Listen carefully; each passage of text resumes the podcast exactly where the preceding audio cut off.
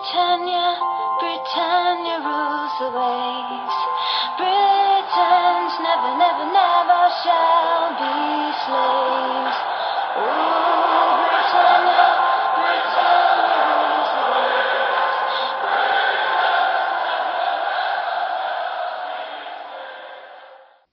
Hej och välkomna till avsnitt 256 utav Svenska FBL-podden. Vi är i det här konstiga vinteruppehållet och är således mitt i Game Week 21. Vi kommer dock med ett avsnitt här. Det är tisdagen den 16 januari och eh, idag har vi faktiskt en gäst med oss i form av Fabian Jalkemo. Agendan för dagens avsnitt, är- avsnitt är att vi ska prata en del med Fabbe och eh, framförallt fokusera på FBL såklart. Vi eh, ska även prata veckans punkter där vi kommer gå in på all info vi kommer få inför deadline för Game Week 22 som ändå är en bit bort. Vi hinner komma med en podd till eh, nästa vecka. Eh, vi ska även gå igenom Double Game Week 25 som vi nu har fått bekräftad och City och Brentford nu är inplanerade att spela dubbelt där. Och även gå igenom januarifönstret där det inte har hänt jättemycket men ändå lite grann. Och sen avslutar vi med era lyssnafrågor. Men eh, eh, Fabian Jalkemo, varmt välkommen eh, min United-broder. Stort tack! Fan, jag, jag försöker tänka, har jag gästat tidigare eller är det första gången? Jag kan ha varit med en gång innan, jag är inte helt hundra alltså. Nej, det tror jag inte att du har. Jag gästade, det var ju jättelänge sedan, när du var i Premier League-podden när ni körde under pandemitider däremot. Så var jag med i någon Facebook Live tror jag vi körde då. Mm, ja men det stämmer. Eh, Yes. Så det, det, det är nog det som gör att jag, jag känner, vi har spelat ihop minst en, spelat ihop minst en gång eh, tillsammans tidigare i alla fall. Så det ska bli kul att uh, prata FPL. Det var fan länge sedan jag gjorde. Man, man försöker ju smyga in lite FPL-sur när man har en Premier League-podd men eh, man, man vet att vissa stör sig på det. Många älskar det men de som verkligen ogillar det, de hatar skiten. Så det är skönt att eh, sitta här där man vet att 100% av lyssnarna gillar det. Ja, här är det ju en trygg miljö, kan jag inte säga. Fredrik, du är, också, du är också med. Stefan får, får vila idag. Ja, men precis. Jag är lite så här rosslig på rösten. Jag vet inte om du smittade genom, genom att vi snackade i telefon där förra veckan. Men, men, nej, men jag ska överleva ikväll också, eh, tror jag i alla fall, Ja. med den här rösten. Men nej, det är ju inte helt vanligt att sitta och podda med två stycken United-fans. Det, det ska vi se hur det kommer att gå. Men ja, det är ju... Det, det, det ska nog, jag ska nog överleva. Ja, och som eh, många av våra lyssnare säkert vet så eh, Fabian, du har ju eh, podcasten Rule Britannia tillsammans med Liverpool-supporten Robin Bylund. Och Robin är ju precis som Fredrik faktiskt en rätt sund Liverpool-röst skulle jag ändå säga. Ah, är han det? Jo, men alltså någonstans, inte Twitter-Robin, men i podden Nej, det, det, är fan, det är fan sant. Det, Ja, det, det, är faktiskt sant. Det är faktiskt många som säger till mig när, när de träffar Robin och lyssnar på Robin att fan, han är ganska vettig och då, då går de ju liksom på vad man är van vid, eh, vid på Twitter. Så eh, nej, men det, det kan jag faktiskt ställa, hålla med om. Han är, han är vettigare i podden eh, där han ofta, han är nog fan mycket vettigare än mig ganska ofta. Eh, men på Twitter, eh, det, är, en- det är en helt annan femma. Ja, härligt. Eh, ni öser ju på med två avsnitt i veckan om Premier League. Jag är en trogen lyssnare, tycker ni gör ett kanonjobb. Eh, och eh, om ni inte redan har lyssnat in eh, Rule Britannia så tycker jag definitivt att ni ska göra det. Och eh, Fabian, du är ju precis som mig en stor United-supporter och med, med det så gissar jag att du befinner dig på en ganska mörk plats just nu. Eh, men i den här podden ska vi inte ägna oss åt så mycket United-terapi utan snarare fokusera på FBL och det, det innebär ju just nu att jag gissar att vi inte kommer prata speciellt mycket Manchester United. Nej, inte, inte alls och det är det som är lite skönt att slippa. Vi, vi har faktiskt precis nu innan spelat in en liten höstsummering där, där vi hade United som ett av lagen och det var, det var en mörk 25 minuter som vi pratade om United. Men fan jag har sett vissa kika lite mot Rashford och Bruno Fernandes i fantasy så det känns som folk som jagar börjar kolla lite mot det i alla fall och Rashford fick ju utdelning på direkt så vi får se vad som, vad som händer framöver om, eh, om schemat börjar vända och eh, Rashford kanske börjar göra mål, vem vet? Ja. FBL-mässigt då, FC Jalks känner vi dig som där. Eh, in i Game Week 21, nu är vi ju mitt inne, men inför Game Week 21, jag vet att du har ganska många spelare kvar, eh, så hade du en overall rank på 106 000 och eh, 1199 poäng kollar jag upp. Det är fyra poäng före mig inför Game Weekend. Jag har klivit om nu i, liksom, i live-ranken, men det, det är ju lite vad man har för spelare kvar och sånt där. Mm. Ehm, jag, jag kikade lite på historiken. Du har ju spelat eh, sedan 0708 och är nu inne på din 17 säsong. Eh, så det är många säsonger. Jag är inne på min 16. Um, så du har spelat en säsong mer än mig. Uh, kollar jag dock ranken så ser det ut som att de där första åren var kanske inte super uh, insatt i, i eh, FBL och la ner liksom din själ i det. Utan däremot respektabla ranks om vi kollar typ dina fyra senaste säsonger och där bland annat 21-22 sticker ut där du har en rank, overall rank på, på 5000. Mm. Ja, men det, det, är väl ungefär 18-19 jag började spela seriöst. Innan det var liksom, alltså på den nivån att mm. man, ja, men den här grejen som man knappt vet existerar, den här FPL, FPL scout som finns via mm. deras officiella sida, att man liksom, ja men där rekades han, den spelaren så då bytte man in honom. Sen kunde man när, när Dobb-gänget och Fantasy Premier League med Gusten Hoffman och Björn Jonsson började sända så kunde man liksom haka på någon rek där för att det kändes bra. Men det är väl där ungefär vid, vid 18-19 när, liksom, när hela FPL alltså det kändes som att det liksom lavinartat verkligen blev något helt annat. Det liksom dök upp Youtube-konton, det dök upp liksom communities på Twitter, det dök upp poddar i Sverige. Jag kommer ihåg att, kom ihåg att du och jag pratade om att du bad mig lyssna på något av era avsnitt och liksom säga vad jag tyckte och jag bara, fan ni borde prata lite mer fotboll. För jag, jag hade ju inte fattat hur stort FPL var på väg att bli. Jag bara, alltså, det är bra men lite mer fotboll, liksom sitta och prata FPL i 1.20, ah, jag, jag är inte där än men eh, nej, så, så fel jag hade med den analysen för nu, nu är vi minst sagt där och det är bara att se liksom hur, hur mycket pengar folk tjänar liksom som sitter på Youtube-konton och liksom Twitter-konton och liksom betalväggar och allting. Så det, det är kul utvecklingen det har fått verkligen. Ja. Eh, förra säsongen eh, hamnade du 71 000 och eh, ja men hur är livet som manager för FC Jalks? Alltså ska jag vara helt ärlig, jag borde inte säga det här egentligen, men alltså ungefär eh, efter säsongen när jag slutade där på 5400, alltså inför förra säsongen så tog jag beslutet att eh, det, det, här påverkar mitt liv för mycket. Liksom mm. jag, jag poddar om fotboll, jag håller på United, det är destruktivt, jag har ett heltidsjobb, så jag liksom, det är väldigt mycket fotboll. Jag kände liksom att Alltså jag kommer ihåg det var någon situation när liksom min största konkurrent, ja men ni vet själva när liksom största rivalen byter in någon, två turmål och liksom en hel lördag är förstörd. Alltså jag skulle ut med mina kompisar och det förstörde hela kvällen. Så där någonstans så tog jag beslutet att jag ska sluta bry mig så mycket om FPL som jag gjort. Och hur gör man det men fortsätter att ha en bra ranking? Jo, man tar inte lika många egna beslut. Man, liksom, man, man läser på på Twitter, man kollar rekommendationer och går på ett ganska mainstream lag. För när det går åt helvete då så känner man inte lika mycket, ja men jag känner inte lika mycket ilska i alla fall eftersom det indirekt inte var mitt beslut. Så, och sen, jag tar såklart egna beslut, det låter överdrivet, men inte, li, inte lika mycket som jag gjorde tidigare. Eh, jag läser rekarna, tar lite egna beslut, men jag lägger inte lika mycket stolthet och värderingar i dem som jag gjorde tidigare, så det påverkar inte. Jag kan, liksom, jag kan ha en bra bra lördag även om jag gör en pissomgång, vilket jag inte kunde för två år sedan. Ja, skönt, det är kanske något man borde, borde börja överväga själv. Eh, för jag vet verkligen hur, hur, hur det påverkar en. Eh, jag har ju dessutom min absolut värsta rival i podden. Nu är inte Stefan med oss här, men barndomsvän och vi har ju ja, tampats i, i FBL i en 15 år nu. Eh, ja. Så att där får man liksom gliringar hela tiden. Tycker både han och jag håller igen lite i podden ändå. Uh, men det är, uh, ja, det, det, kan bli lite väl gnabbigt annars. Men uh, det, det, det, flyger i interntrådarna. Ja, det är ju bara fram med pop, popcornskålarna liksom. jag, jag har gått så långt också nu att jag känner att det där påverkar mig för mycket. Jag, jag försöker ta bort, jag är en ganska lättprovocerad människa och liksom har lätt känslor både positiva och negativa. Så jag, jag har gått så långt i år att jag har lämnat den här liksom min, min största liga som jag är med i. Jag har lämnat den gruppen för att jag blir för provocerad, liksom för att det påverkar mitt liv för mycket. Så där är jag i mitt FBL-spelande nu. Jag tar bort allt som liksom får mig i obalans. Och, eh, jag, alltså, hålla på United är tillräckligt helvete så jag behöver inte det här. Så det är liksom skönt att Alltså som sagt 101 000 inför den här omgången. Jag är jättenöjd med att ligga där efter halva säsongen. Det är, liksom, det är när chipsen ska börja användas, det är då liksom man skiljer agnarna från betet. Så jag ligger, jag ligger superbra med och jag slipper bli irriterad. Så det, det är win-win hittills. Ja, och, och skämt åsido, jag tror att det här kan vara liksom ett tips till ganska många som lyssnar på den här podden också. Att liksom, på något sätt försöka komma ihåg att det är bara ett spel eh, och att det ska vara roligt. Uh, ibland så kan man bara känna att man liksom håller på att bryta ihop och mm. då får man liksom ta ett steg tillbaka på något sätt. Även om man, man driver en podcast om FBL så är det fortfarande bara ett spel.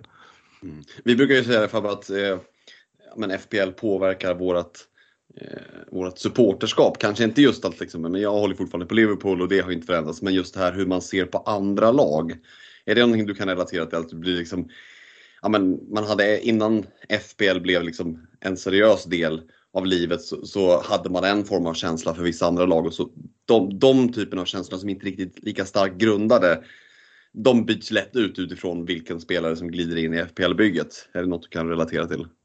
Ja, ver verkligen. Och jag, jag vet inte om jag borde säga det här egentligen som en någorlunda profilerad Manchester United-supporter i det här landet. Men alltså det där spelet har ju liksom fått mig att, sitter jag med binden på Sala om, om Liverpool leder med 2-0, då blir jag glad när Salah är i mål. Alltså på den nivån har det blivit. Alltså det, det, och jag skäms verkligen över det. Jag tycker väl på något sätt att, att det är den negativa delen med spelet. För jag vill inte vara glad för ett Liverpool-mål. Det är liksom allt jag inte står för. Sen vill jag vara jättetydlig med att blir det 1-0, då, då blir jag inte glad. För då, då jobbar jag fortfarande. Men en avgjord match så är det klart att man jobbar binden. Eh, så det, det är snarare obehagliga supporterkänslor som FPL skapar där helt enkelt. Men de, de lever kvar än idag. Alltså så är det ju verkligen. Att att, eh, att eh, framförallt avgjorda, avgjorda matcher, då, då är det liksom noll lagtillhörighet och FPL gnugg som gäller. Alltså utan tvekan. Och liksom att man jobbar nollor om man sitter på Trent eller om du sitter på Walker om City leder med 2-0. Då liksom blir det lack om City släpper in mål. Så på den nivån är ju även om supporterskapet såklart etta alltid.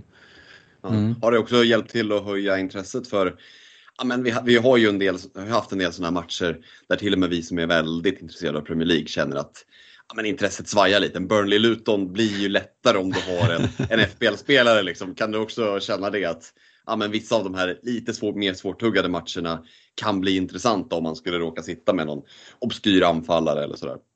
Ja, verkligen. Alltså, praktexemplet är väl om det är två år sedan när många satt på Dennis eh, som, eh, som när, i dubbelomgången när Watford när han får rött kort efter eh, ganska tidigt. Alltså den matchen, de mötte väl något, något rövgäng i liksom stil med, med Watford och den matchen satt man ju och kollade på. Jag hade som tur var inte binden på Dennis men absolut, alltså att man sitter man framför allt skulle jag säga midweeks, alltså helgerna är man så Alltså jag kollar så fruktansvärt mycket fotboll så liksom har man någon match som man liksom känner så här ah, Luton mot West Ham, behöver jag se den? Nej. Behöver vi prata om den i podden? Nej. Kan jag kolla höjdpunkter? Ja. Nej, då, då, då, skulle jag säga, som läget är just nu, då påverkar inte FPL men midweeks och sådana saker om man liksom sitter hemma och inte gör någonting, då är det skitkul att se någon obskyr fotbollsmatch där man liksom, ja men bara som ta nu när Ivan Tony kommer tillbaka, att se Brentford om man sitter med Ivan Tony eller i början av säsongen när man satt på, satt på Mbuemo. Eh, det, det är något helt annat, så är det verkligen. Ja, alltså vi var ju iväg ner till Milano på, på en uh, vinnarresa med, med, med Joakim Längroth här för, för något år sedan. Mm. Och så liksom var härligt Milano, fint väder. Vi letade oss in i någon trång gammal engelsk pub som var rätt, rätt sunkig faktiskt. De hade heller inte jättemycket tv-apparater. Vad var det för match vi skulle se? Eh, Fredrik, kommer du ihåg? Det var West Ham har jag för mig. Mot... Ja, det var ju något. Ja, det var ju typ West Ham Fulham eller det var, det var ju liksom inte någon toppmatch direkt. Ändå mysigt. Sunkig engelsk bar i Milano. Ja, visst. Ja. Där satt vi och trängdes. Ja, ja men det, det är inte så dumt. Uh, Eh, Fabian, kollar man in i ditt befintliga lagbygge nu då så känns det som du var inne på skapligt templet och såklart då utan United-tillgångar med trippelt Arsenal, dubbelt Liverpool, dubbelt Chelsea och med en eh, Foden som City-tillgång, eh, Foden som eh, City-tillgång som kom in till den här omgången då. Och eh, vi kan väl snabbt då konstatera att du, du, precis som jag, lägger ditt supporterskap åt sidan när det gäller FBL i alla fall. Hiring for your small business? If you're not looking for professionals on LinkedIn, you're looking in the wrong place. That's like looking for your car keys in a fish tank. LinkedIn helps you hire professionals you can't find anywhere else, even those who aren't actively searching for a new job but might be open to the perfect role. In a given month, over 70% of LinkedIn users don't even visit other leading job sites. So start looking in the right place. With LinkedIn, you can hire professionals like a professional. Post your free job on linkedin.com slash people today. Ja, helt. Alltså det, det, det, där går, det går inte att leverera och utmana på seriös nivå om man liksom ska skita i Liverpool-spelare och City-spelare med tanke på att det, de senaste åren har varit de två bästa lagen och Haaland och vad Salah gjort. Så det där är bara liksom, spelar man FPL och liksom ska hålla på och liksom posera med supporterskap, då tycker jag lika gärna att man kan, att man kan skita i det. Eh, får, får jag bara liksom, om, om jag ska säga min säsong den här, jag tycker att jag har fått, tidigare tycker jag att man ofta, ofta gnäller på att man får ganska dålig utdelning. Jag tycker att jag har fått väldigt bra utdelning, för jag har känt i stort sett hela säsongen säsongen att jag legat ett steg efter. Liksom jag sitter, Livramento hade man väl tur för i början, har ju inte alls blivit bra nu när han har tappat platsen när Den Burn kom tillbaka. Jag sitter på spelningar jag knappt kan uttala i Chelsea, Chukwuemeka. Ja. Eh, alltså jag har inte lyckats få in Pedro Porro för att jag liksom hela tiden har legat ett steg efter. Men jag har klarat mig varje omgång trots att jag liksom har fått kämpa, kämpa, kämpa. Och eh, lyckades spara två byten nu och få in Foden och, eh, fan tog jag mer in? Jag tog in eh, Richarlison eh, gjorde tidigt byte mot Son där och jag kände liksom många ville spara byten att man skulle sitta på två efter uppehållen och det ville jag också men sen insåg jag liksom att eh, men Trent blev skadad, Livramento kommer inte spela, eh, Son och Salah är borta, Chukwemeka kommer inte spela, nu hoppar han in och spelar en minut men liksom, det är inga poäng så jag, mitt alternativ var att ställa upp med nio spelare eh, så då, då var jag tvungen att, eh, och då valde jag Richarlison av Foden.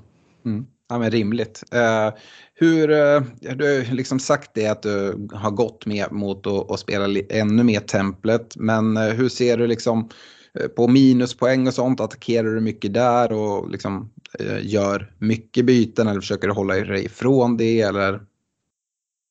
Så jag skulle säga en ganska fin balansgång. Jag skulle verkligen inte kalla mig en defensiv spelare. Jag, jag är verkligen en sån som kommer upp dubbelomgångar exempelvis om, mm. nej, men om Luton eller Burnley spelar en dubbelomgång. Då tycker jag att det är värt minus fyra även om det är en pissspelare i grund och botten man, man tar in. Vissa är ju så här att även om statistiken talar för dem så vägrar de ta minuspoäng och det skulle jag verkligen inte säga att jag, att jag räds för. Så över snitt i aggressivitet men fortfarande långt ifrån de här eh, som liksom sitter och tar minus 8 och minus 12 bara för att det är kul. Liksom, då, då är det också svårt att i längden utmana på riktigt för det, liksom, det finns ju underliggande statistik på att det, det, det håller inte. Någon gång kanske om det liksom alternativet är att inte spela spelare alls men eh, annars eh, ja, men strax över medel.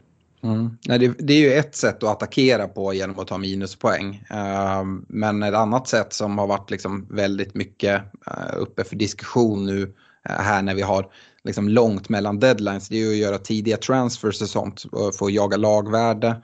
Hur, mm. eh, hur tänker, tänker du kring, kring de bitarna? Alltså tidigare säsonger har jag varit extremt aggressiv där och faktiskt haft väldigt stor, eh, stor nytta av det och liksom haft ett väldigt stort truppvärde. Den här säsongen har jag varit lite seg på bollen vilket kanske även har lite, om jag ska säga något negativt med det här, att jag inte bryr mig Alltså jag bryr mig, för du, du hör när jag pratar, jag, liksom, mm. jag har stenkoll på mitt FPL-lag, men förut var det liksom på er nivå. Liksom en, en, jag säger inte att ni är besatta, men för mig var det en, det är ni nog. Nej, men det, var, det var verkligen en besatthet för mig och då jagar jag väldigt mycket truppvärde. Nu, nu tog jag in son, ut Son och Sala innan de gick ner i, i värde, så då, där drog jag en liten chansning för första gången den här säsongen. Men tidigare, jag, jag brukar liksom leda i stort sett alla ligor jag spelar i truppvärde, vilket jag inte gör den här säsongen. Så uh, mindre än vanligt, men det har nog mer, mer med att jag inte kolla fantasy fix och sådana liksom, eh, tjänster lika mycket som jag normalt sett gör. Mm. Och det där med att göra en tidig transfer, det behöver absolut inte vara fel. Och, och, som sagt nu den här veckan så nämnde du själv att du hade två fria transfers. Så då göra en free transfer tidigt är ju mm. en annan sak än att trycka av sin, sin enda fria. Ja, nej men exakt. Det var det, det jag gjorde. Tog ut Son mot Richarlison och sen Salah mot Foden vart väl två dagar innan deadline och då hade mm. de redan spelat uh, sin, uh, vad var det, var det FA-cupen eller var det mid Midweek? Så då, då liksom, man visste att Foden skulle spela, man visste att KDB var tillbaka men att han troligtvis skulle börja på bänken. Håland hade varit bekräftad out så den kändes ändå, det ja. kändes inte som en tidig transfer för jag hade liksom ett, uh, jag kunde tappa ett i värdeminskning på Salah så den tappade jag ingenting på. Så det var skön, det var bra timing med Salah och sånt där helt enkelt. Mm. Vi har varit inne på det här lite med det sämsta med FBL från, från din synpunkt kopplat till, ja, men, jag tänker det här att det påverkar negativt mycket. Så här, eh, om jag skulle vilja säga att liksom det bästa med FBL, har, finns det någonting? du fortsätter spela i alla fall.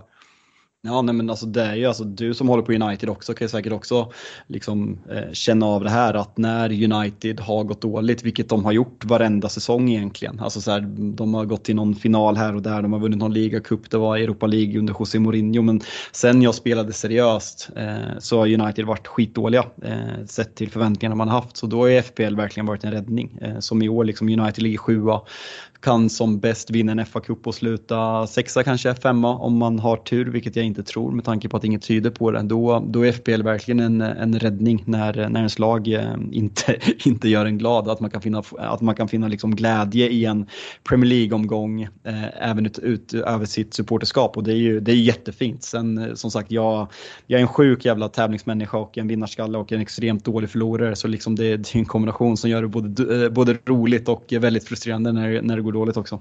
Mm. Apropå just det, har du någon extra stor eh, alltså, eh, polare eller så som är liksom den största FPL-rivalen?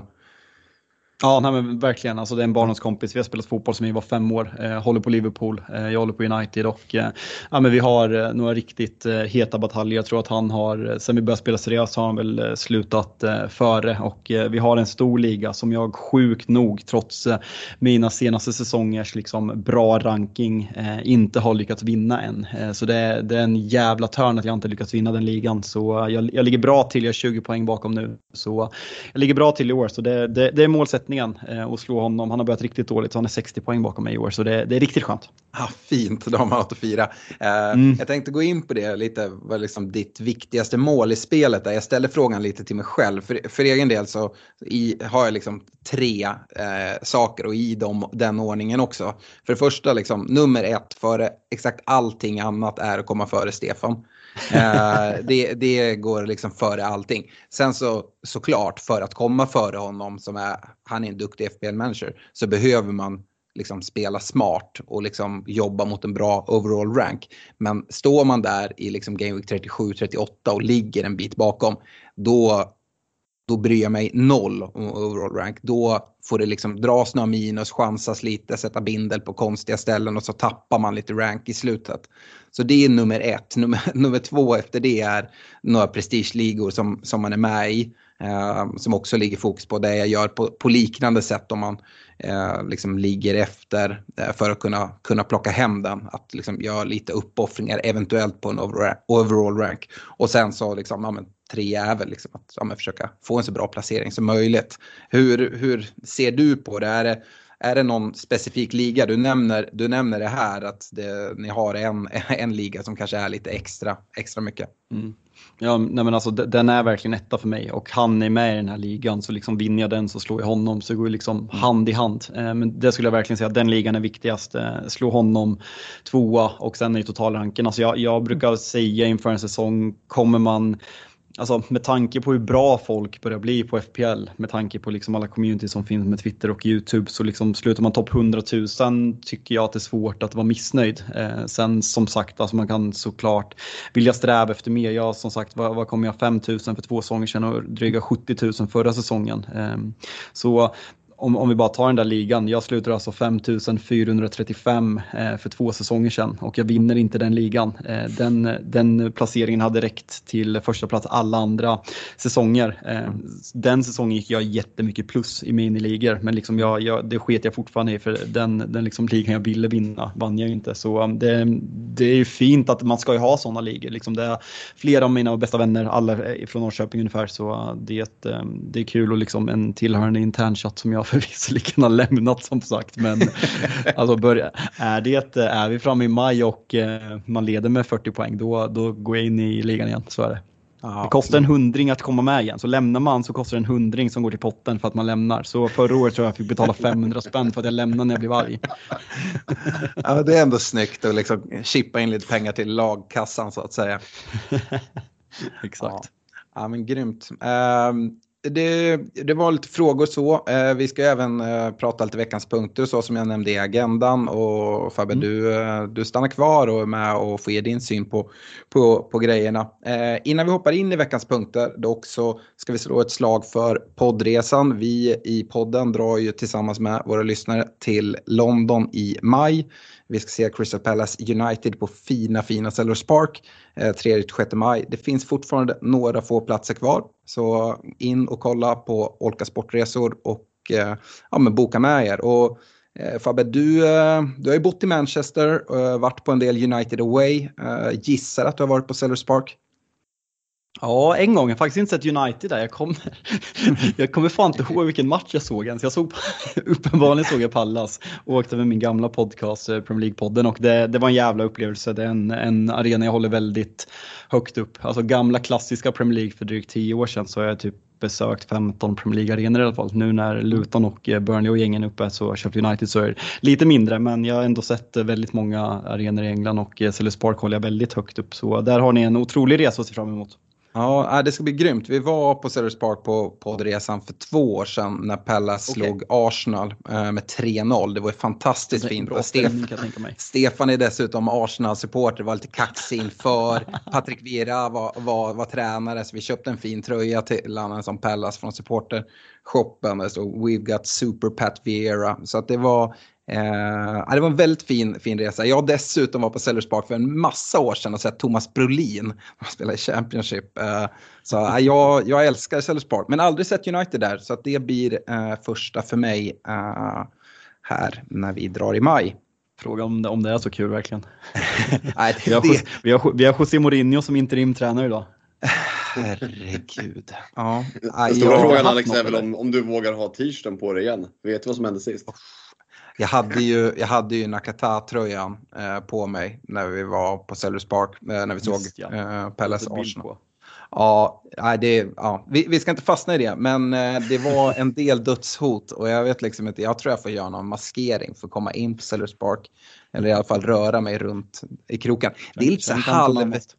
Ja, det, det är lite halvtrevliga områden där runt Sellers Park. Uh, som man inte är superstöddig, eller jag är inte det i alla fall. Um, ja, vi, vi ska även rikta ett stort tack till ja, med Olka som är med och um, liksom sponsrar oss och um, är med och, och styr upp poddresan. Nakata.se ska såklart nämnas också. Jag vet uh, Fabbe att du uh, sitter med flera fina tröjor där som handlats hem från, från Olof på Nakata. Ja. Vi, vi, nämner Cantona-tröjan här bland annat. Ja, nej, men de, de, är, de är otroliga. Senaste Rashford-tröjan med, med United, den eh, kollektionen med Son, Saka, Trent och Rashford tycker jag är helt, helt otrolig. Ja, och eh, som lyssnar till Svenska FBL-podden så har ni 15% på ett helt köp. Eh, uppge koden FBL2315.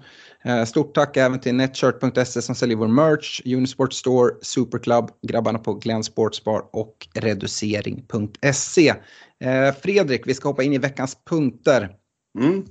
Ehm, vi sitter och väntar på jättemycket information och eh, eh, vi har sagt det förut, vi har pratat om det nu, vara tidig på, på bollen, få, få käka lagvärde. Men ehm, ja, vi åkte ju på det lite grann. Vi får väl se nu. Vi, alla tre i podden bytte in Bowen eh, för Sala eh, innan skadan på Bowen kom. Nu, nu pratas det ju om att han eventuellt kan vara tillbaka. Eh, så det får vi se. Men eh, nu känns det som att det är ännu mer information vi väntar på inför deadline för Game Week 22. Vi har dels Afcon och Asiatiska som är eh, igång nu. Gruppspelet kommer vara avklarat och slutspelsschemat vara lagt när vi går in och deadline för Game Week 22. Se hur det går för Sala. Det var ju nära att det blev en, en torsk där men det blev, en kryss, blev ett kryss efter en, en sen straff.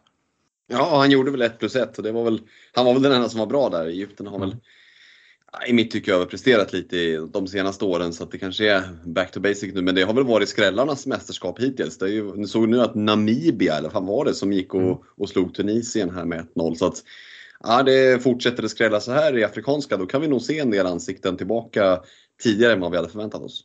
Mm, verkligen. Um, så att det är information vi kommer ha inför nästa deadline. Vi kommer även ha information om Blank Game Week 26, det vill säga ligacupfinalen. Eh, returmötet ska spelas både mellan eh, Luton-Liverpool och eh, mellan eh, Chelsea-Middlesbrough. Och eh, ja, eh, Liverpool vann 2-1 hemma på Anfield. Ni ska väl lösa det där, det tror jag, eh, på, på Craven Cottage. Eh, frågan är ju om Chelsea vänder hemma på Stamford Bridge. De har ju ett 1-0 underläge.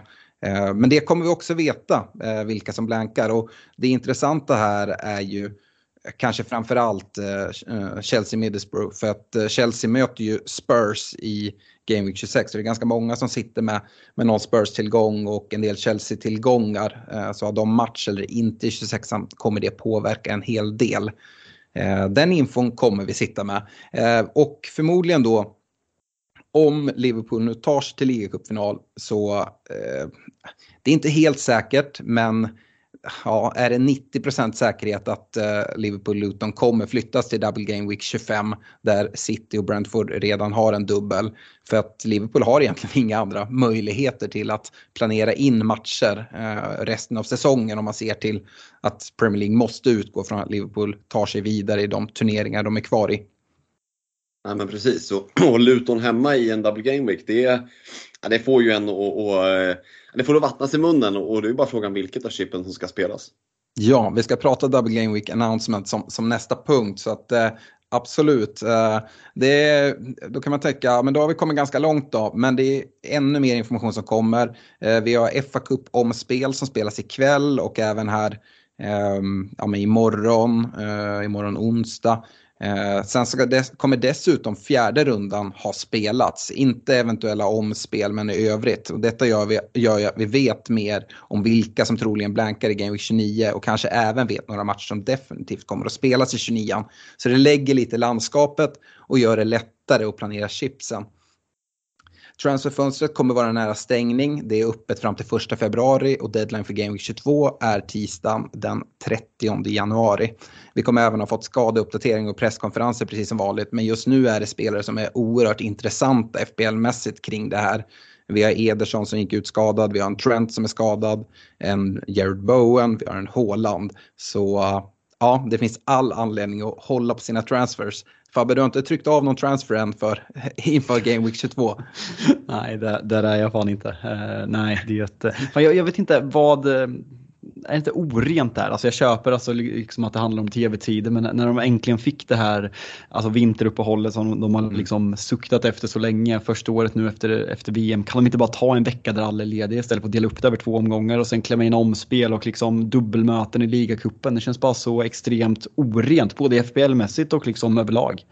Ja, absolut. Men det är precis som du är inne på, det handlar ju bara om pengar och tv-tider. Eh, de vill mm. inte ge en vecka där det inte är några matcher alls. Utan ja, det är därför det delas upp så här. Det är, det är den enkla förklaringen.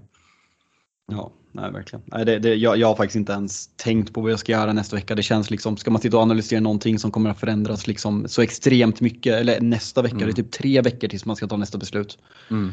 Ja, det, det, är, det är verkligen läge att lägga bort appen och fokusera på annat. Eh, kolla fotboll såklart. Eh, kolla de här mästerskapen som det sänds ifrån. Kolla kuppspel och sådana saker. Men ja, var inte där inne och pilla. Det är rekommendationen. Sen som sagt, man spelar sitt eget spel. Vill man göra de tidiga transferserna och jaga lagjade, gör det.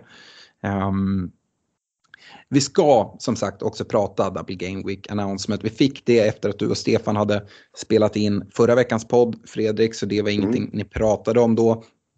Vi har hela team pratat om att det är ganska troligt att Liverpool kommer ha en dubbel då. Eh, däremot var det inte lika självklart att, eh, att City och Brentford skulle tryckas in just i, i 25an. Men nu är den bekräftad och eh, ja, City har då en dubbel som är eh, hemma Chelsea, hemma Brentford, spelar lördag, tisdag och Brentford har ja, en rätt tuff dubbel. Det är Liverpool hemma och eh, City borta, också lördag, tisdag. Eh, men ändå en dubbel. Eh, ja, jag säger det, City har dubbla hemmamatcher i Double Game Week 25, men inte nog med det. Om man redan nu blickar mot City-spelare så eh, av deras kommande fem eh, PL-matcher så är fyra hemma på Etihad.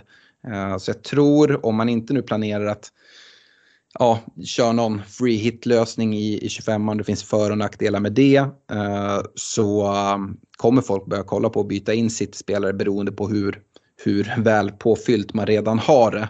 Och eh, ja, om vi börjar med dig då eh, Fredrik, eh, bästa City-trippen, har du någon spontan tanke där eller? Mm, ja, det är mycket eh, har väl att göra med när Håland är tillbaka, men, men om vi någonstans utgår från att han är mer eller mindre tillbaka här när, när Game Week 22 börjar närma sig så, så är ju han såklart given. Eh, jag tycker någonstans ändå att Phil Foden har sett så pass bra ut. Det Är ju lite av en sån här spelare som när man sitter med honom själv i bygget tycker man att nej, han hotar ingenting och så sitter man utan någonting tycker man att han gör mål när som helst.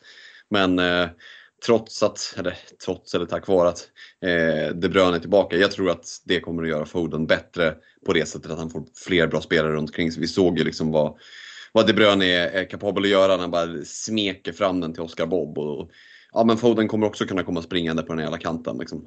Mm. Eh, så Foden, Haaland känns givna. Och sen är ju lite frågan hur offensivt man kommer att våga gå. Eh, De Bruyne känns ju som att han mjukas tillbaka väldigt mycket. Är det en offensiv trea? Ja, men jag tänker att kanske en Kyle Walker som eh, komplement, också rent budgetmässigt, eh, skulle kunna funka. Så Walker, Foden, Haaland blir väl spontana trean i alla fall.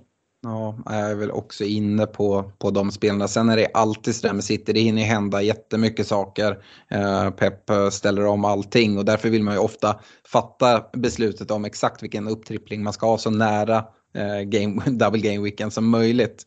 Eh, ja, vad säger du Fabbe? Har, det finns ju en hel del eh, City-gubbar. Eh, nu nämner eh, Fredrik Foden framförallt på mitten. Bernardo Silva har vi där också som får spela väldigt mycket. Doky som är en väldigt liksom, direktspelare och fin poängspelare när, när han får lira eh, och sådär. Eh, är det någon, någon du vill skjuta in i diskussionen på intressanta FBL-spelare?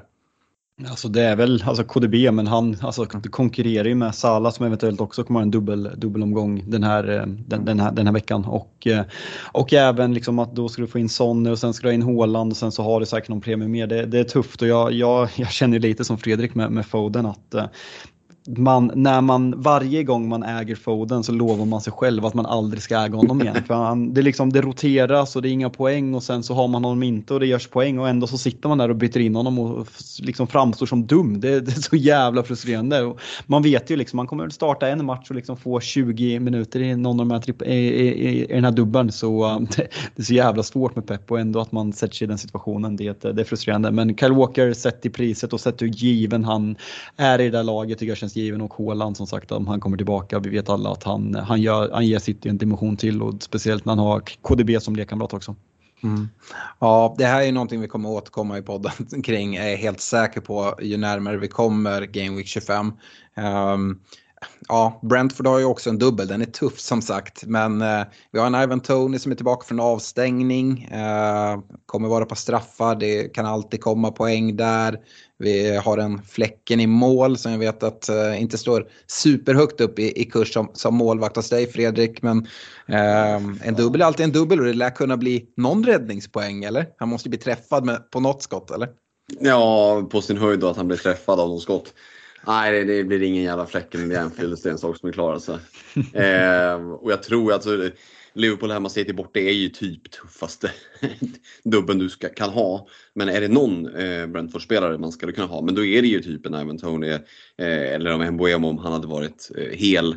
Eh, som ändå kan leverera offensiva returns, för det kommer ju finnas ytor eh, i båda de matcherna. Sen kommer kanske inte chanserna vara så, så jättemånga till antalet, men eh, ja, men alltså, vi har ju, nu har ju Liverpools defensiv sett bättre ut i år, men vi vet ju att man ändå liksom, det finns ju håligheter att um, och utforska. Det ska bli spännande att se Tony tillbaka. Vad är det för slag han är i? Vi hörde om det där hattricket bakom stängda dörrar i någon junismatch. Ja, jag tror när jag ser det att han är liksom back on track och mentalt. Och är det så att han bara kliver in och är på någon form av Premier League-nivå, både fysiskt och mentalt, då är han ju ett jävla monster alltså. För att vara borta typ ett halvår, det ska ju inte gå att bara kliva in i tempot. Så att, eh, jag tror att det är eh, 33% sannolikhet på ett rött kort, 33% sannolikhet på en baksida som går direkt i en, i en maxlöpning och så kanske det är 33% chans på att han levererar returns direkt i, i comebacken. Mm. Alltså ja, är man 50 poäng bakom så alltså, det, det, är en kul, det är en kul chansning. Alltså Thomas ja, Frank och Brentford, alltså, de har ju ruggigt, ruggigt jävla bra eh, stats sen de kom tillbaka i Premier League eh, mot, eh, mot Big Six. Så de är ju liksom, när de spelar med den där fembacken så har de väldigt bra chanser till kontringar och har som sagt väldigt bra resultat. Så det, det, det är en rolig chansning även om som sagt på pappret och Liverpool är tufft. Uh, Tony har ju trivs oerhört bra med en Boemo dock ska sägas och han är ju, kommer förmodligen om inget eh, helt jättemärkligt händer uh, fortsatt vara skadad borta i, i den här dubben. Um, och dessutom är Tony rätt högt prisad. Uh, är 7,9 kanske? Mm. Uh, och uh, det är inte superlätt att trycka in men ja, jag förstår liksom tanken kring det. Dessutom ska vi säga det, det brukar aldrig vara bra att liksom, live-prata men omspelet för FA Cup eh, i rund, runda tre pågår just nu eh, och Wolves och Brentford spelar där. Eh, Brentford, det står 2-2 och har gått liksom över full tid. Du måste ha en vinnare så är inne på övertid nu. Skulle Brentford åka ut där så är det i alla fall liksom Brentford-spelare ganska säkra kort att gå till.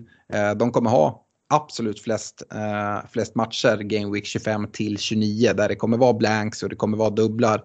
Eh, för då betyder det att deras match i Game Week 29 mot Burnley faktiskt kommer bli av. Game Week 29 förväntar vi oss bli en, ja, relativt stor blank. Um, sen är spelschemat inte kanon men det kan vara värt att känna till i alla fall.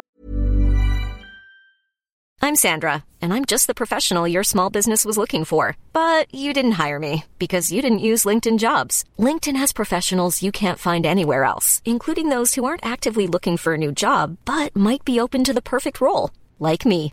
In a given month, over 70% of LinkedIn users don't visit other leading job sites. So if you're not looking on LinkedIn, you'll miss out on great candidates like Sandra. Start hiring professionals like a professional. Post your free job on linkedin.com/people today. Hey there, it's Michelle Norris. I'm host of a podcast called Your Mama's Kitchen. When I travel, I'm usually looking for a way to find a taste of home when I'm not at home. And one of the things I love to do when I am at home is entertain. And Airbnb allows me to do that. When I was in California recently, I rented a house that had a great kitchen. And when we were sitting around the table, we we're all thinking, we're in someone else's house. Someone could be in all of our homes as well.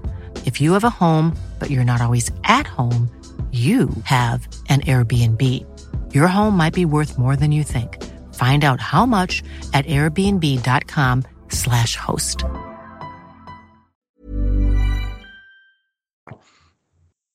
Um, I och med den här dubben eh, så blir det direkt att börja kolla mot chips och det är egentligen lite för tidigt för att börja prata chipsstrategi. Men Triple Captain tycker jag är, verkligen går upp och, och, och diskuterar och det är förmodligen det bästa chippet att dra den här gameweeken. Vi har varit inne på, på eh, Citys fina matcher.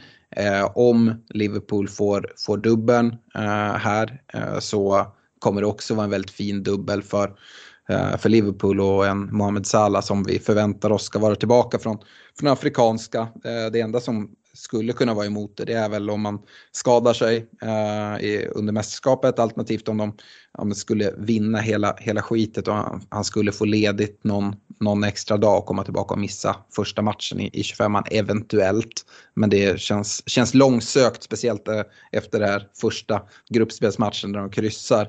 Eh, men eh, Eh, ja, bra vecka för Triple Captain. Eh, då lagen dessutom med säkerhet har mycket att spela för. Om man tänker för, mot att spara Triple Captain mot, mot slutet. Vi kommer ju ha en dubbel förmodligen i både 34 och 37 men då finns det risk att vissa lag inte lika, har lika mycket att spela för och kanske har gått långt i Europa och prioriterar lite annorlunda då. Eh, free hit, där finns det ganska mycket att väga in. Eh, och det kommer vi nog prata i fram, eller liksom kommande poddar, eh, Fredrik. Jag ser ju ganska stora fördelar med att spela ett free hit i, i, um, i 25an. Uh, eh, och då kanske, uh, vi har varit inne på det tidigare, att man inte behöver plocka in Sala ehm, på, ja, men förrän kanske ett wildcard i Game Week 30 eller något sånt eh, på grund av ja, men blanks i både 26 och i 29 då eventuellt. Så ja, det, det, är svårt att börja spekulera om det här redan nu, eller hur, hur tänker du? Jo, men det är klart det blir som du säger väldigt spekulativt. Men det är klart att tanken har ju någonstans börjat liksom frodas. Och eh, om det landar i en double game week för, för Liverpool också och man inte sitter helt direkt på det med, med City och Liverpool-tillgångar, då tror jag att det, det kommer att tryckas av väldigt mycket free hits. För det är klart att dubbel för City, dubbel för Liverpool och du sitter inte rätt på det alltså det kan bli åka av och du missar tåget och det vill man ju inte göra. Så att, eh, mm. ja, det återstår att se när vi har lite mer information om den men äh, Game Week 25 kan bli, den kan bli rolig. Ja, det kommer hända mycket och som sagt det, det största problemet med att dra free hit i, i Game Week 25 det är att du inte kan spela två chips samtidigt. Så Triple Captain-chippet faller då bort. Sen kommer man kunna hitta en annan Game Week och spela det i, absolut. Men ja, jag gillar verkligen tanken på Triple Captain i, i 25 Eh, Fabbe, har du börjat någonting fundera på det här eller är det här, äh, det tar vi när vi närmar oss?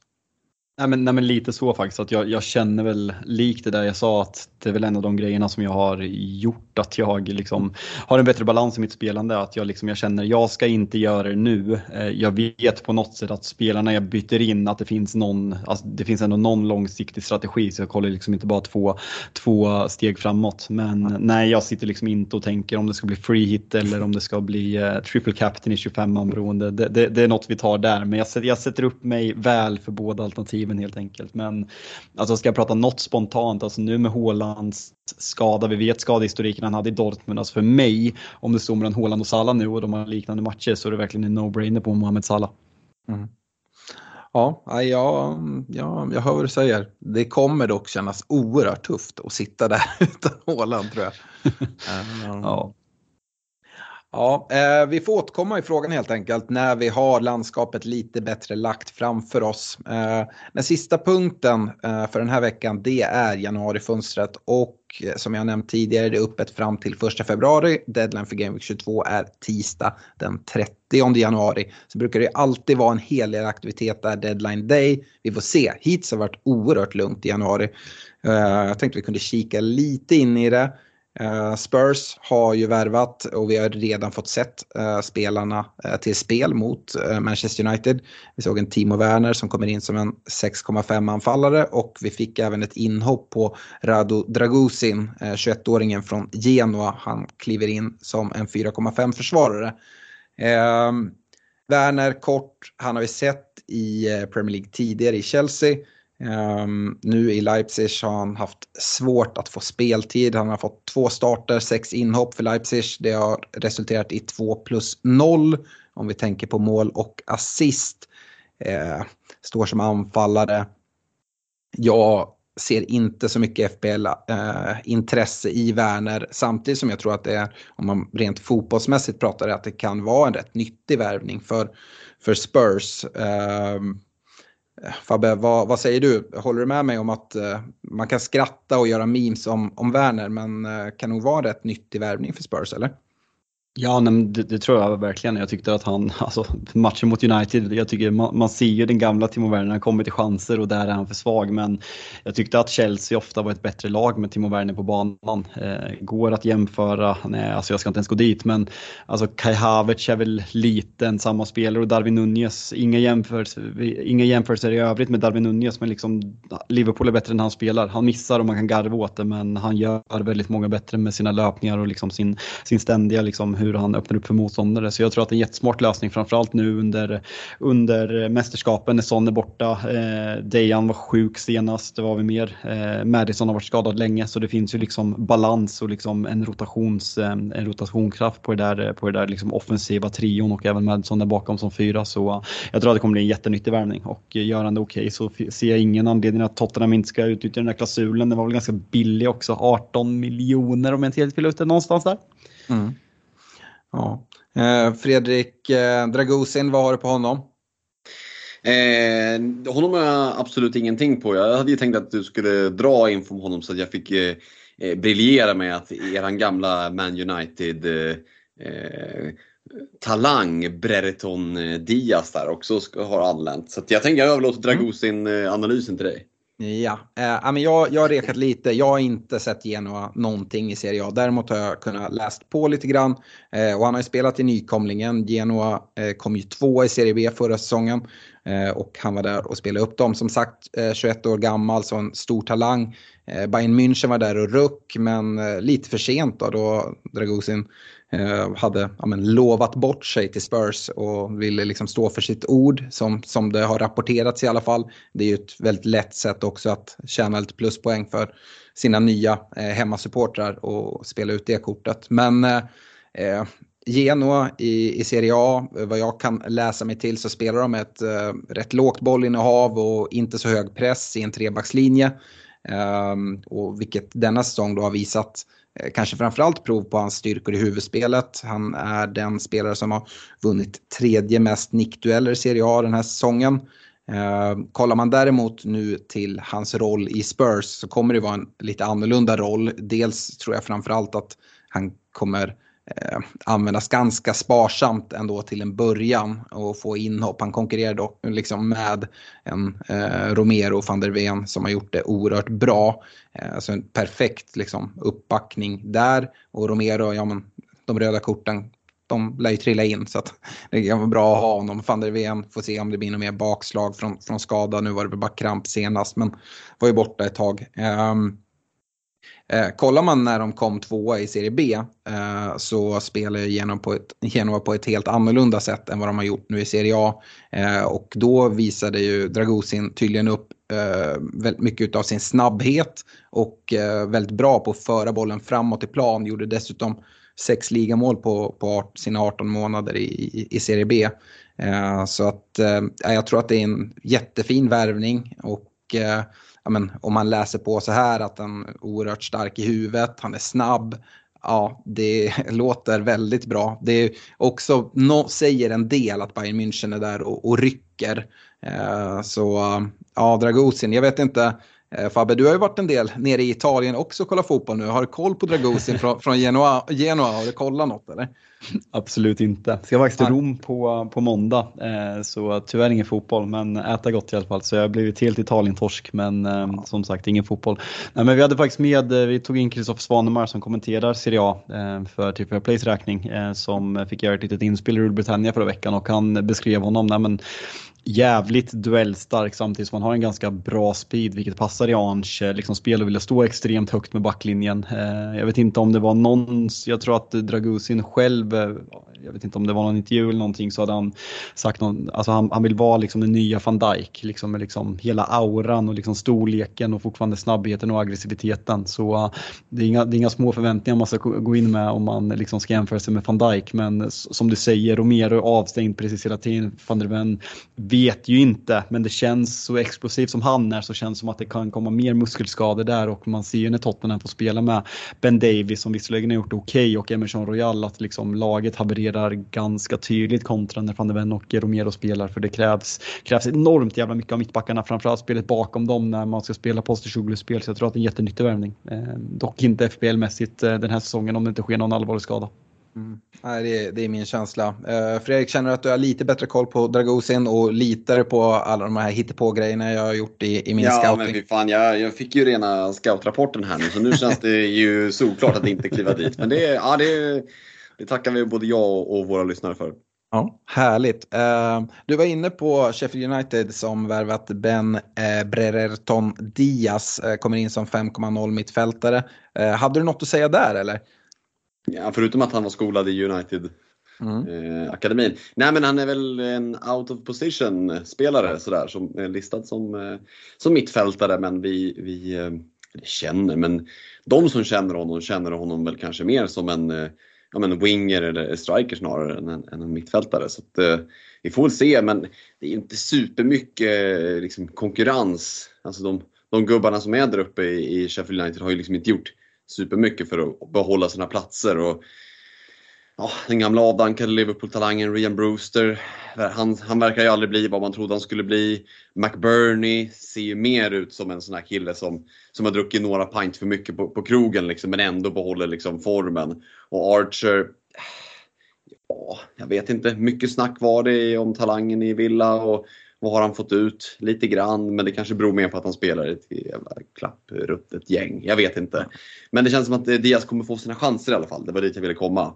Eh, vi får väl se. Eh, det, är, det, är liksom, det, är en, eh, det är en väldigt billig spelare. Och, eh, någon gång under säsongen dyker det ju upp lägen när eh, det liksom öppnas upp en lucka för den där femte mittfältaren som ska vara billig och gör att man ska få in både De Bruyne, Son och Salah. Och vem vet, vi kanske sitter där i Game Week 33 och känner att Ben Brereton Diaz är, är svaret på alla våra frågor. Mm, men det är nog som du säger snarare Game Week 33 än Game Week 23. Man vill se ja. lite vad han går för. Det finns andra billiga möjliggörare. Eh, vi har en Cole Palmer som, som många har klivit till. Eh, mm. som, ja, men, Eh, jag plockade in den för 4,9, nu har han stigit en del men det är i samma prisklass då om man ser till när man plockade in honom. Vi har dessutom en Garnacho i United som är, som är billigare som ja, men också spelar, det får vi ändå säga va Fabbe, att det spelar i ett bättre lag än, än Sheffield United va? men alltså ska vi, något positivt så det, det får vi väl ändå säga. Eh, så Ja. det, det tycker jag. Ja.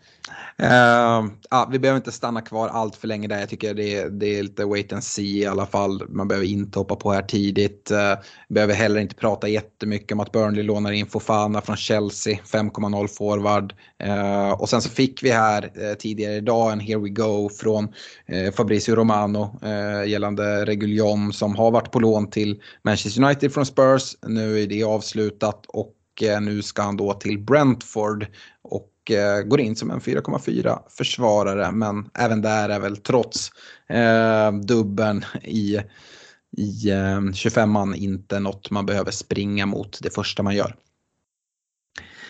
Eh, bra, det var ju januarifönstret. Vi lär ju återkomma kring det här. Det lär hända lite mer i alla fall. Det, det räknar jag med. Eh, kanske att vi får återkomma redan i nästa vecka och göra en uppdatering. Eh, vi ska svara på era lyssnarfrågor innan vi tackar för oss idag. Eh, men innan dess vill vi rikta ett stort tack till alla er som stöttar oss via patreon.com svenska FPL. Ni stöttar oss med 25, 35 eller 50 kronor i månaden och får tillgång till Messenger-tråd, eh, Discord-kanal, eh, utlottningar och eh, ja, allting. Välkommen in i värmen där. Lyssnarfrågor Fredrik. Vi har fått eh, tre stycken på rad bara av eh, Josef Haraldsson. Eh, och eh, ja, men en handlar om Werner i Spurs, det har vi pratat en del om. Ehm, men eh, sen undrar han liksom vem av sommarens värvning som har varit lite en extra stor förvåning eller besvikelse. Valfri anledning. Det, jag utgår från att han menar FPL-mässigt. Ja, precis. För att eh, annars finns det ju andra namn. Jag tycker Mm. Juri Tilmans har varit en jättebesvikelse eh, i ett lag som Aston Villa som har gått så bra. Eh, och kan man säga att ja, men det är ju för att de är så bra som man inte får spela någonting. Men, men det, är, det var en spelare som jag hade betydligt större förväntningar på.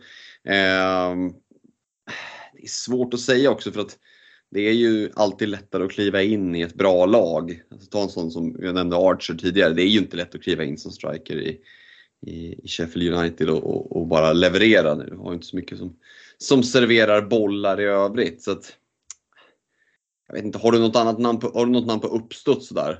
Nej, det har jag faktiskt inte. Eh, det finns ju eh, liksom, både bra och dåliga värvningar, absolut. Men ur ett FBL-intresse har jag inte så mycket att komma med här, eh, känner jag. Inte på uppstuds. Ehm, vi kan gå vidare till en annan fråga från Josef egentligen. Och, eh, Fabbe, även om jag har sagt att du ska slippa prata United allt för mycket så, så vill han att vi kollar lite på offensiva tillgångar. Han skriver GHR. Jag gissar att han menar Garnacho, Höjlund, Rashford. Ehm, är det värt att satsa på någon av dem med ett relativt bra schema framöver och ett anfall som då enligt Josef i alla fall ser ut som att vara under upptidning från permafrosten som man uttrycker det. Alltså jag, jag, jag tycker inte det. För jag, liksom, även om schemat är bra, liksom United har haft bra scheman tidigare den här säsongen också, men om man bara kollar liksom Wolves borta, kommer United vara spelförande? Nej. West Ham hemma? Ja, kanske. Det är väl liksom 50-50. Villa borta? Nej. Luton borta? Nja. Fulham hemma, sen är det City. Det är liksom två matcher som jag ser liksom Uniteds stora favoriter och man snittar liksom man gör, ja nu gjorde vi två senast, nu har jag det inte i huvudet, men innan matchen mot eh, Tottenham så var det liksom, det var Sheffield United och Burnley som hade gjort färre mål än Manchester United i ligan. Och liksom, jag, jag tror att det är ett skämt när jag säger det, men det är tyvärr inte ett skämt. Så att då betala de pengarna för Marcus Rashford eller Bruno Fernandes, eh, Rasmus Höjlund, nej jag vet inte, Garnacho, Ja, men eh, alltså, det, det, spelar han varje match så är det en väldigt lockande prisbild. Men vi vet alla hur mycket Ant, eh, Erik Ten Hag gillar Anthony. Mason Mount kommer förhoppningsvis tillbaka efter uppehållet och kan utgå ifrån högerkanten. Så där har du rotationsrisken, så den är läskig på grund av det. Så jag, jag tycker United måste visa något mer med alla spelare tillbaka innan man eh, överväger att kliva på. Om man inte jagar, för då kan absolut Rashford eller Bruno vara, vara ett alternativ. För det finns alltid, ja, men det finns alltid mål där, för det är liksom spelare med in- individuell kvalitet som kan göra det där lilla extra även om formen är svag. Ja, det är som du säger, vägar till poäng finns ju i en spelare som Bruno Fernandes till exempel. Mm. Men alltså för, för priset så här, och man, vi kan prata om det att liksom pengar är inga problem. Men det kommer det bli väldigt snart och speciellt när vi kikar framåt, Double Game Week 25, när man ska in med City-tillgångar, när mästerskapen är slut både i, i Afrika och Asien. Så Eh, och det gör väl egentligen Garnacho som den som man lite kan stanna upp vid. att ja, men Som en femte mittfältare om du dessutom då har tre bra anfallare. Det är väl många som när Haaland är tillbaka kommer sitta med med Haaland, Solanke, Watkins till exempel. Och då ha Garnacho som en femte mittfältare som man kan välja att spela i vissa omgångar och kanske rotera med, med Solanke beroende på hur man, hur man ställer upp laget och vad det är för, för matcher. Så ser jag det ändå som, som gångbart. Det är en spelare jag kollar mot, eh, inte så mycket för Garnacho egentligen, men eh, ja, egentligen för att få ihop det bygge som jag, som jag vill få in och då måste det mm. frigöras pengar och då är faktiskt Garnacho av intresse men eh, i övrigt, nej, jag, jag håller mig borta. Eh, Fredrik Christian Tiveskog undrar vilken Brighton-mittfältare eller forward eh, vi föredrar mest inför deras fina schema. För det har vi pratat om att schemat ser ju oerhört bra ut för Brighton. Eh, ja men det gör det ju och eh, Brighton är ju ett, sånt där spännande lag. De är lite som ett, eh, ett förortsgäng. Plockar man bort en så ploppar det upp en ny direkt. ungefär som så eh, känns det att det sticker två iväg på afrikanska då, då, kommer det fram nya spelare som, som inte har hört namnet på förut och, och, och levererar. Så de har ju uppenbarligen en, en, en väldigt bra liksom, talangfabrik eller en förädling vad vi nu ska kalla det. Eh, jag tycker att Pascal Gross är standout, eh, bästa alternativet.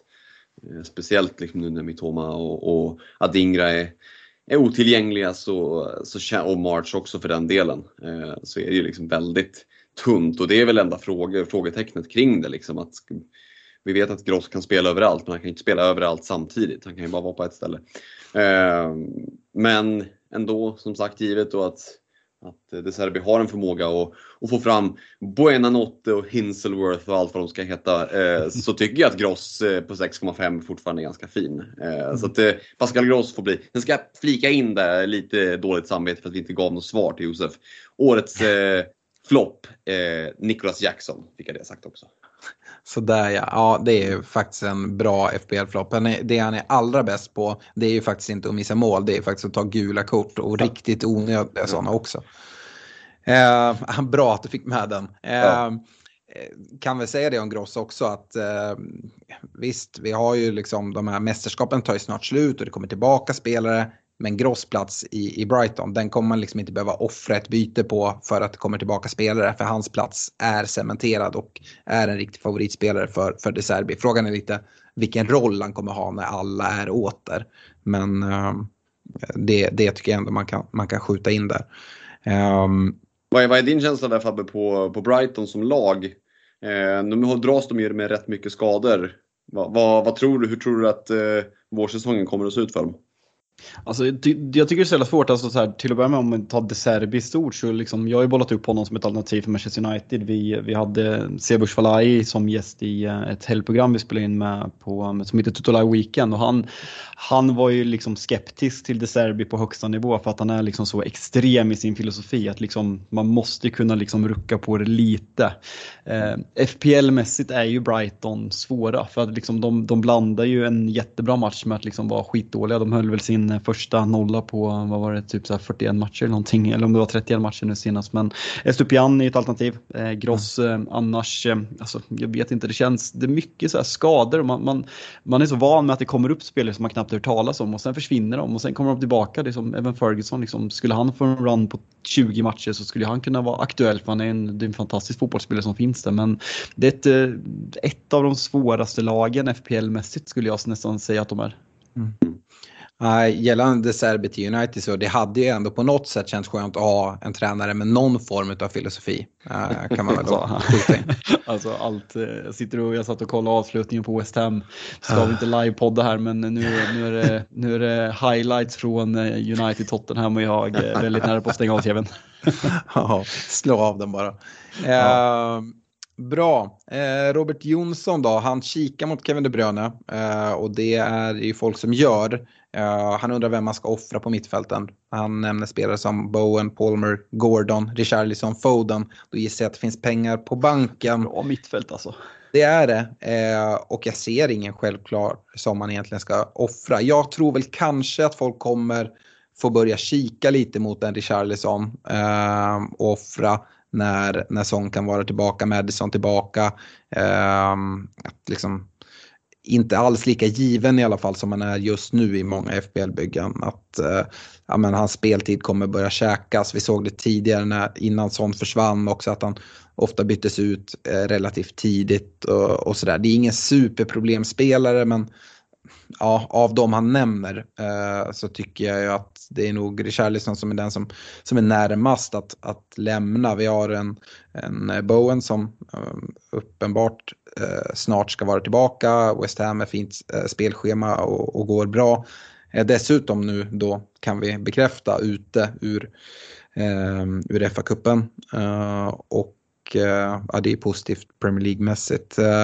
Palmer ska ingenstans. Gordon, vad har han? Eh, en, en blank hemma på, på St. James's. Newcastles schema ser fint ut. Eh, och Phil Foden, eh, men han skickar man inte ut nu, det, det kan jag inte se. Eh, det känns som ett sidledsbyte till Kevin De Bruyne och jag tror fortsatt att Kevin De Bruyne ska matchas tillbaka hyfsat lugnt. Nu tvingades han komma in och liksom styra upp allting. Eh, men Pep vill ha honom ja, men såklart i matchform men inte eh, med någon ny skada när, när eh, allt ska dras ihop här eh, under våren tror jag. Mm. Nej, nej, men så, så, där, så där är det ju. Sen får man ju ta beslutet liksom. Det, också, det, blir, det blir en tråkig podd när vi bara säger wait and see på varenda ja. fråga i stort sett. Men det, det jag avvaktar, alltså, jag, alltså kan man få in både Håland och KDB, det är klart det är spännande inför Burnley hemma och sen en stundande double game week där man liksom kan spela triple captain. Men mm.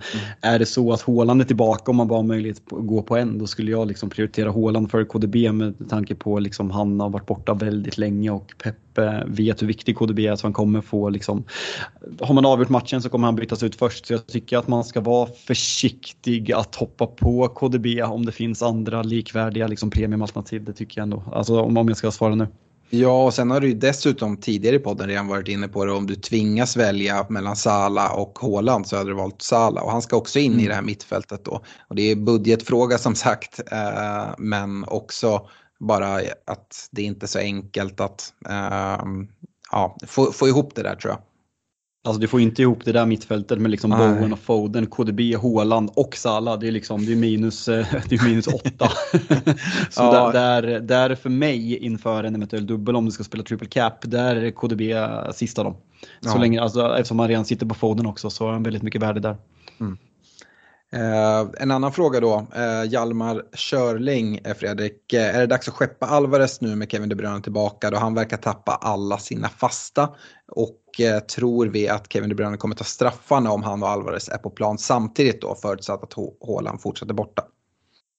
Ja, men till att börja med, som vi, bara för att spinna vidare på det vi är inne på, att De Bruyne kommer matchas lite mjukt så, så ja, det kanske är läge att börja se sig om efter en plan med att Eh, fasa ut Alvarez. Men jag tycker inte att det är liksom men, eh, trycka av en minusbruta direkt bara för att bli av med utan Lugn i båten, han har gjort det bra här under säsongen.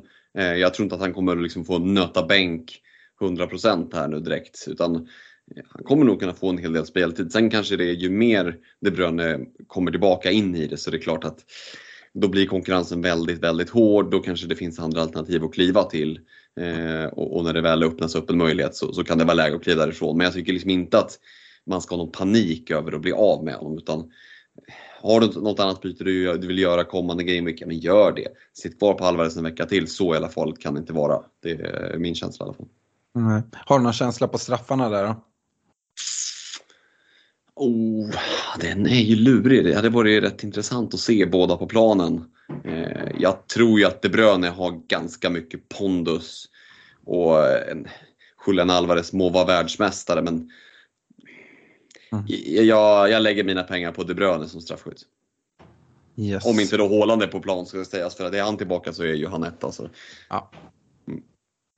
Det tror vi. Uh, Fabbe Fredrik Lindqvist, uh, om ni fick välja två av fyra följande spelare, vilka skulle ni välja och när skulle ni ta in dem?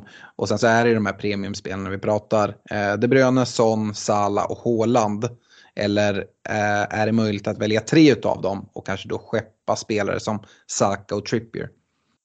Alltså är alla, liksom om vi utgår ifrån att Håland är tillbaka helt så håller jag Sala och Håland som eh, ett och två. Eh, dock, mm. alltså det där du säger är intressant. Så långt har inte jag kollat så det, det är något man får ta i beaktning. Liksom att Sala eventuellt kan blanka två gånger, var 26 och 29. Eh, det är ju någonting man får ta i beaktning om, man, om man ska göra det här bytet. Men jag tror liksom att så bra som han har varit att han gör poäng även när Liverpool är dålig och när han själv är dålig så är det en jävla styrka. Trippier